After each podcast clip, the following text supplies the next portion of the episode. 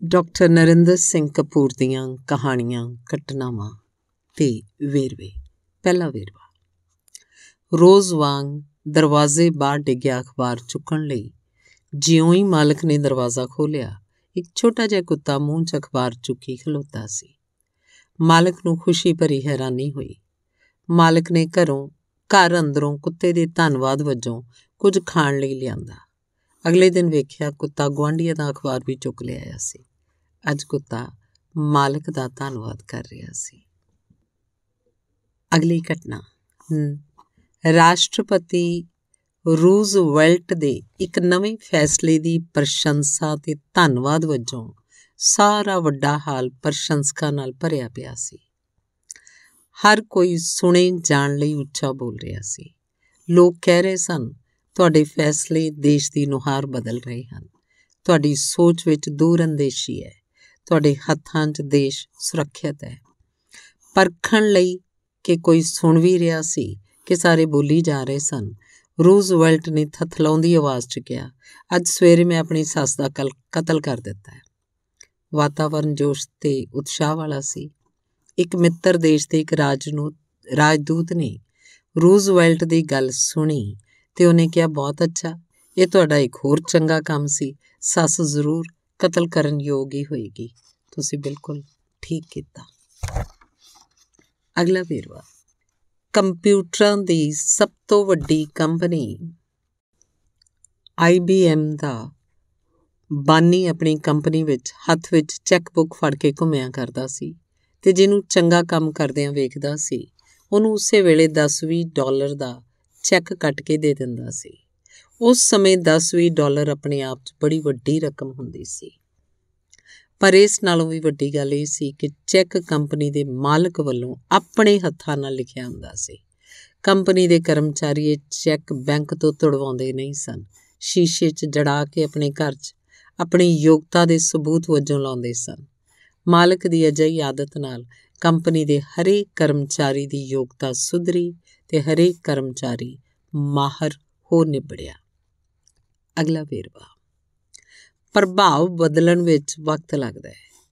ਕੋਈ ਸ਼ਰਾਬ ਪੀਣੀ ਬੰਦ ਕਰ ਦਿੰਦੇ ਹੈ, ਪਰ ਮਗਰੋਂ ਕਿੰਨਾ ਹੀ ਚਿਰ ਉਹਨਾਂ ਦਾ ਪ੍ਰਭਾਵ ਸ਼ਰਾਬੀਆਂ ਵਾਲਾ ਹੀ ਬਣਿਆ ਰਹਿੰਦਾ ਹੈ। ਇੱਕ ਵਿਅਕਤੀ ਹਰ ਕਿਸੇ ਦੀ ਨਿੰਦਾ ਕਰਦਾ ਸੀ। ਉਹਨੇ ਪੜਿਆ ਪ੍ਰਸ਼ੰਸਾ ਕਰਨੀ ਸਿੱਖੋ, ਆਪਣੀ ਪਤਨੀ ਤੋਂ ਆਰੰਭ ਕਰੋ।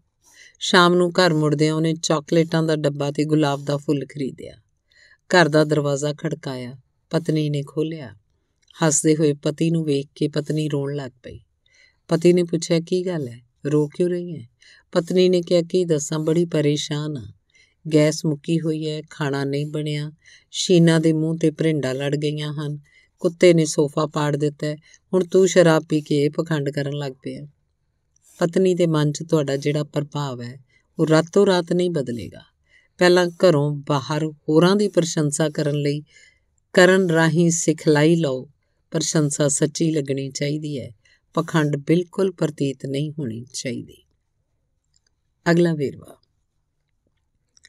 ਝਗੜਿਆਂ ਨੂੰ ਟੈਲੀਫੋਨ ਤੇ ਨਹੀਂ ਵਿਚਾਰਨਾ ਚਾਹੀਦਾ। ਇਸ ਨਾਲ ਗਲਤ ਫਹਿਮੀਆਂ ਵੱਧਦੀਆਂ ਹਨ ਤੇ ਦੋਵੇਂ ਤਰ੍ਹਾਂ ਮਹਿਸੂਸ ਕਰਦੀਆਂ ਹਨ ਕਿ ਗੱਲਬਾਤ ਆਸ ਅਨੁਸਾਰ ਨਹੀਂ ਹੋਈ। ਆਮੋ ਸਾਹਮਣੇ ਹੋ ਕੇ ਗੱਲ ਕਰਨ ਨਾਲ ਅੱਖਾਂ, ਚਿਹਰੇ ਤੇ ਹਰਕਤਾਂ ਦਾ ਸੁਖਾਵਾਂ ਪ੍ਰਭਾਵ ਪੈਂਦਾ ਹੈ ਤੇ ਮਾਮਲਾ ਸੁਲਝਾਉਣ 'ਚ ਮਦਦ ਮਿਲਦੀ ਹੈ। ਥਕਾਵਟ ਵਿੱਚ ਵੀ ਵੱਡੇ ਮਸਲੇ ਨਹੀਂ ਵਿਚਾਰਨੇ ਚਾਹੀਦੇ, ਸਥਿਤੀ ਹੋਰ ਵਿਗੜਦੀ ਹੈ। ਲੜਾਈ ਅਕਸਰ ਸ਼ਾਮ ਨੂੰ ਹੁੰਦੀ ਹੈ। ਇੱਕ ਕਾਰਨ ਥਕਾਵਟ ਹੁੰਦਾ ਹੈ। ਥੱਕਿਆ ਹੋਇਆ ਵਿਅਕਤੀ ਹਰ ਗੱਲ ਨੂੰ ਵਿਗਾੜ ਕੇ ਵੇਖਦਾ ਹੈ। ਝਗੜਾ ਨਿਪਟਾਉਣ ਦਾ ਕਾਰਜ ਦੁਪਹਿਰ ਤੋਂ ਪਹਿਲਾਂ ਕਰੋ।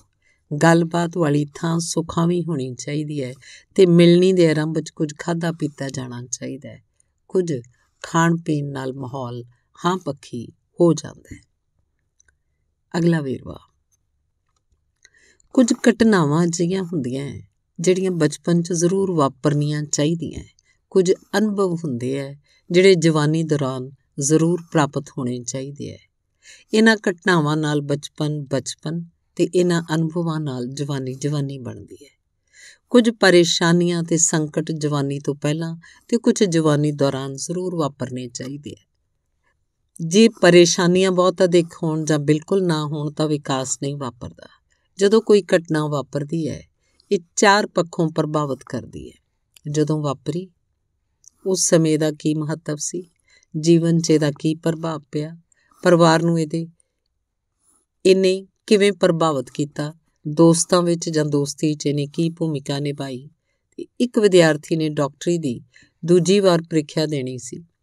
ਪ੍ਰੀਖਿਆ ਤੋਂ ਇੱਕ ਦਿਨ ਪਹਿਲਾਂ ਸੱਜੀ ਬਾਂਹ ਟੁੱਟ ਗਈ। ਉਹਨੇ ਆਪ, ਪਰਿਵਾਰ ਨੇ, ਦੋਸਤਾਂ ਨੇ ਉਹਦੇ ਜੀਵਨ ਦੇ ਸੁਪਨੇ ਨੂੰ ਟੁੱਟਦਿਆਂ ਵੇਖਿਆ ਸੀ। ਅਗਲਾ ਵੇਰਵਾ।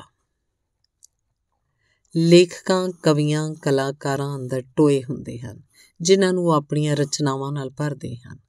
ਕਲਾ ਤੇ ਸਾਹਿਤ ਵਿੱਚ ਸੁੱਖਾਂ ਨਾਲੋਂ ਦੁੱਖਾਂ ਦਾ ਪ੍ਰਗਟਾਵਾ ਵਧੇਰੇ ਹੁੰਦਾ ਹੈ। ਕਲਾ ਸੱਚ ਨਹੀਂ ਹੁੰਦੀ, ਕਲਪਨਾ ਹੁੰਦੀ ਹੈ, ਪਰ ਇਸ ਤੋਂ ਬਿਨਾ ਸੱਚ ਨੂੰ ਪਛਾਣਿਆ ਤੇ ਮਾਣਿਆ ਨਹੀਂ ਜਾ ਸਕਦਾ। ਕਵੀ, ਕਲਾਕਾਰ ਆਦ ਸਿਆਣਪ ਤੇ ਭਾਵਕ ਪੱਖੋਂ ਸੂਖਮ ਹੋਣ ਦਾ ਦੁੱਖ ਹੰਡਾਉਂਦੇ ਹਨ। ਅਗਲਾ ਵੇਰਵਾ। ਮਾਂ ਬੋਲੀ ਬਚਪਨ 'ਚ ਸਿੱਖੀ ਗਈ ਹੁੰਦੀ ਹੈ। ਸੋ ਬਚਪਨ ਦੀਆਂ ਭਾਵਨਾਵਾਂ ਤੇ ਬਚਪਨ ਦੇ ਅਨੁਭਵ ਮਾਂ ਬੋਲੀ 'ਚ ਹੀ ਪ੍ਰਗਟਾਏ ਜਾਂਦੇ ਹਨ। ਕੋਈ ਹੋਰ ਭਾਸ਼ਾ ਇਹਨਾਂ ਭਾਵਨਾਵਾਂ ਤੇ ਅਨੁਭਵਾਂ ਨੂੰ ਇਸ ਲਈ ਨਹੀਂ ਪ੍ਰਗਟਾ ਸਕਦੀ ਕਿਉਂਕਿ ਕੋਈ ਹੋਰ ਭਾਸ਼ਾ ਮਗਰੋਂ ਉਦੋਂ ਸਿੱਖੀ ਗਈ ਹੁੰਦੀ ਹੈ ਜਦੋਂ ਬਚਪਨ ਗੁਜ਼ਰ ਚੁੱਕਾ ਹੁੰਦਾ ਹੈ। ਕੋਈ ਭਾਸ਼ਾ ਜ਼ਿੰਦਗੀ ਦੇ ਜਿਹੜੇ ਪੜਾਅ ਤੇ ਸਿੱਖੀ ਗਈ ਹੁੰਦੀ ਹੈ, ਉਸ ਵਿੱਚ ਉਸ ਮਗਰੋਂ ਹੰਡਾਈਆਂ ਤੇ ਮਹਿਸੂਸੀਆਂ ਭਾਵਨਾਵਾਂ ਹੀ ਪ੍ਰਗਟਾਈਆਂ ਜਾ ਸਕਦੀਆਂ ਹਨ। ਉਸ ਤੋਂ ਪਹਿਲੀਆਂ ਨਹੀਂ, ਦਿਲ ਦੀਆਂ ਗੱਲਾਂ ਮਾਂ ਬੋਲੀ 'ਚ ਹੀ ਕੀਤੀਆਂ ਜਾਂਦੀਆਂ ਹਨ, ਕਿਉਂਕਿ ਮਾਂ ਬੋਲੀ ਦਿਲ ਨਾਲ ਸਿੱਖੀ ਗਈ ਹੁੰਦੀ ਹੈ। ਦਿਮਾਗ ਦੀਆਂ ਗੱਲਾਂ ਮਗਰੋਂ ਸਿੱਖੀ ਭਾਸ਼ਾ 'ਚ ਪ੍ਰਗਟਾਈਆਂ ਜਾਂਦੀਆਂ ਹਨ, ਕਿਉਂਕਿ ਮਗਰਲੀ ਭਾਸ਼ਾ ਦਿਮਾਗ ਰਾਹੀਂ ਵਿਆਕਰਣ ਰਾਹੀਂ ਸਿੱਖੀ ਗਈ ਹੁੰਦੀ ਹੈ। ਅਗਲੀ ਘਟਨਾ। ਰਿਸ਼ੀ ਲੋਇਮਾ ਦੀਖਿਆ ਲਈ ਮੱਠ ਦੇ ਗੁਰੂ ਕੋਲ ਪਹੁੰਚਿਆ। ਗੁਰੂ ਨੇ ਕਿਹਾ, ਤੂੰ ਸਭ ਕੁਝ ਛੱਡ ਦੇ। ਲੋਇਮਾ ਨੇ ਕਿਹਾ, ਮੈਂ ਫੜਿਆ ਹੀ ਕੀ ਹੋਇਆ ਜੋ ਛੱਡ ਦਿਆਂ? ਮੇਰੇ ਕੋਲ ਛੱਡਣ ਵਾਲਾ ਹੈ ਹੀ ਕੁਝ ਨਹੀਂ। ਗੁਰੂ ਨੇ ਕਿਹਾ, ਤੂੰ ਸਭ ਕੁਝ ਦਾਨ ਕਰ ਦੇ। ਲੋਇਮਾ ਨੇ ਕਿਹਾ, ਮੇਰਾ ਆਪਣਾ ਕੁਝ ਹੈ ਹੀ ਨਹੀਂ, ਕੀ ਦਾਨ ਕਰਾਂ? ਗੁਰੂ ਨੇ ਕਿਹਾ, ਜੇ ਦਾਨ ਲਈ ਕੁਝ ਨਹੀਂ ਤਾਂ ਆਪਣਾ ਆਪ ਸਮਰਪਿਤ ਕਰ ਦੇ। ਮੈਂ ਤਾਂ ਹੈ ਹੀ ਪਰਮ ਸ਼ਕਤੀ ਦਾ ਹਾਂ, ਸਮਰਪਿਤ ਕੀ ਕਰਾਂ? ਲੈ, ਫਿਰ ਲੈ ਲੈ ਸਿਮਰਨਾ ਤੇ ਉਹਨੂੰ ਯਾਦ ਕਰ। ਲੋਇਮਾ ਨੇ ਕਿਹਾ, ਮੈਂ ਉਹਨੂੰ ਭੁੱਲਿਆ ਹੀ ਕਦੋਂ ਜੋ ਯਾਦ ਕਰਾਂ। ਗੁਰੂ ਨੇ ਕਿਹਾ, ਜਾ ਇੱਥੋਂ ਚਲਾ ਜਾ, ਭੱਜ ਜਾ ਇੱਥੋਂ। ਹੁਣ ਦੁਬਾਰਾ ਇੱਧਰ ਨਾ ਆਈ। ਤੈਨੂੰ ਜੋ ਕੁਝ ਮੈਂ ਦੇ ਸਕਦਾ, ਉਹ ਸਭ ਕੁਝ ਤਾਂ ਪਹਿਲਾਂ ਹੀ ਤੇਰੇ ਕੋਲ ਹੈ। ਮੈਂ ਤਾਂ ਭੁੱਲਿਆਂ ਭਟਕਿਆਂ ਨੂੰ ਪਹੁੰਚਣ ਦਾ ਰਸਤਾ ਦੱਸ ਸਕਦਾ, ਪਰ ਤੂੰ ਤਾਂ ਪਹਿਲਾਂ ਹੀ ਪਹੁੰਚਿਆ ਹੋਇਆ। ਅਗਲੀ ਘਟਨਾ। 1937 ਚ ਮਾਲਵੇ ਦੀ ਇੱਕ ਮੰਡੀ ਦੀਆਂ ਮਿਊਨਿਸਪਲ ਚੋਣਾਂ ਵਿੱਚ ਦੋ ਆੜਤੀ ਹੀ ਉਮੀਦਵਾਰ ਸਨ। ਉਹਨਾਂ ਨੇ ਸਾਫ਼ ਸੁਥਰਾ ਪ੍ਰਚਾਰ ਕੀਤਾ। ਮੰਡੀ ਦੀਆਂ ਸੜਕਾਂ ਕੱਚੀਆਂ ਸਨ। ਮਿੱਟੀ ਘੱਟਾ ਉੱਡਦਾ ਸੀ। ਸੱਤ ਮਾਸ਼ਕੀਆਂ ਨਾਲ ਪੂਰੀ ਨਹੀਂ ਸੀ ਪੈਂਦੀ। ਇੱਕ ਉਮੀਦਵਾਰ ਨੇ ਵਾਅਦਾ ਕੀਤਾ ਕਿ ਮੈਂ ਠੇਲਿਆਂ ਨਾਲ ਮੰਡੀ 'ਚ ਸਵੇਰੇ ਦੁਪਹਿਰੇ ਸ਼ਾਮ ਛਿੜਕਾਓ ਕਰਵਾਇਆ ਕਰਾਂਗਾ। ਮੰਡੀ ਦੇ ਮੁੱਖ ਬਾਜ਼ਾਰ 'ਚ ਲੋਕ ਜ਼ਮੀਨ ਤੇ ਬਹਿ ਕੇ ਸਬਜ਼ੀ ਵੇਚਦੇ ਸਨ। ਦੂਜੇ ਉਮੀਦਵਾਰ ਨੇ ਕਿਹਾ, ਸਬਜ਼ੀ ਵਾਲਿਆਂ ਲਈ ਪੱਕੇ ਥੜੇ ਬਣਵਾਵਾਂਗਾ। ਛਿੜਕਾਓ ਵਾਲਾ ਜਿੱਤ ਗਿਆ। ਉਹ ਆਪਣੇ ਕੋਲੋਂ ਪੰਜ ਠੇਲਿਆਂ ਤੇ ਟੈਂਕੀਆਂ ਰਖਵਾ ਕੇ ਛਿੜਕਾਓ ਕਰਵਾਉਂਦਾ ਸੀ ਤੇ ਉਹਨੇ ਪੂਰੀ ਮਿਆਦ ਛਿੜਕਾਓ ਕਰਵਾਇਆ। ਉਹਨੇ ਸਬਜ਼ੀ ਵਾਲਿਆਂ ਲਈ ਥੜੇ ਵੀ ਬਣਵਾਏ। ਇਹਨਾਂ ਯਤਨਾਂ 'ਚ ਉਹਦਾ ਆਪਣਾ ਇੱਕ ਮਕਾਨ ਵਿਕ ਗਿਆ, ਪਰ ਉਹਨੇ ਆਪਣਾ ਕੀਤਾ ਵਾਅਦਾ ਪੂਰਾ ਕੀਤਾ ਤੇ ਸਬਜ਼ੀ ਵਾਲਿਆਂ ਦੀ ਸਮੱਸਿਆ ਵੀ ਹੱਲ ਕਰ ਦਿੱਤੀ। ਇਹ ਭ੍ਰਿਸ਼ਟਾਚਾਰ ਤੋਂ ਪਹਿਲੇ ਜ਼ਮਾਨੇ ਦੀ ਗੱਲ ਹੈ। ਧੰਨਵਾਦ।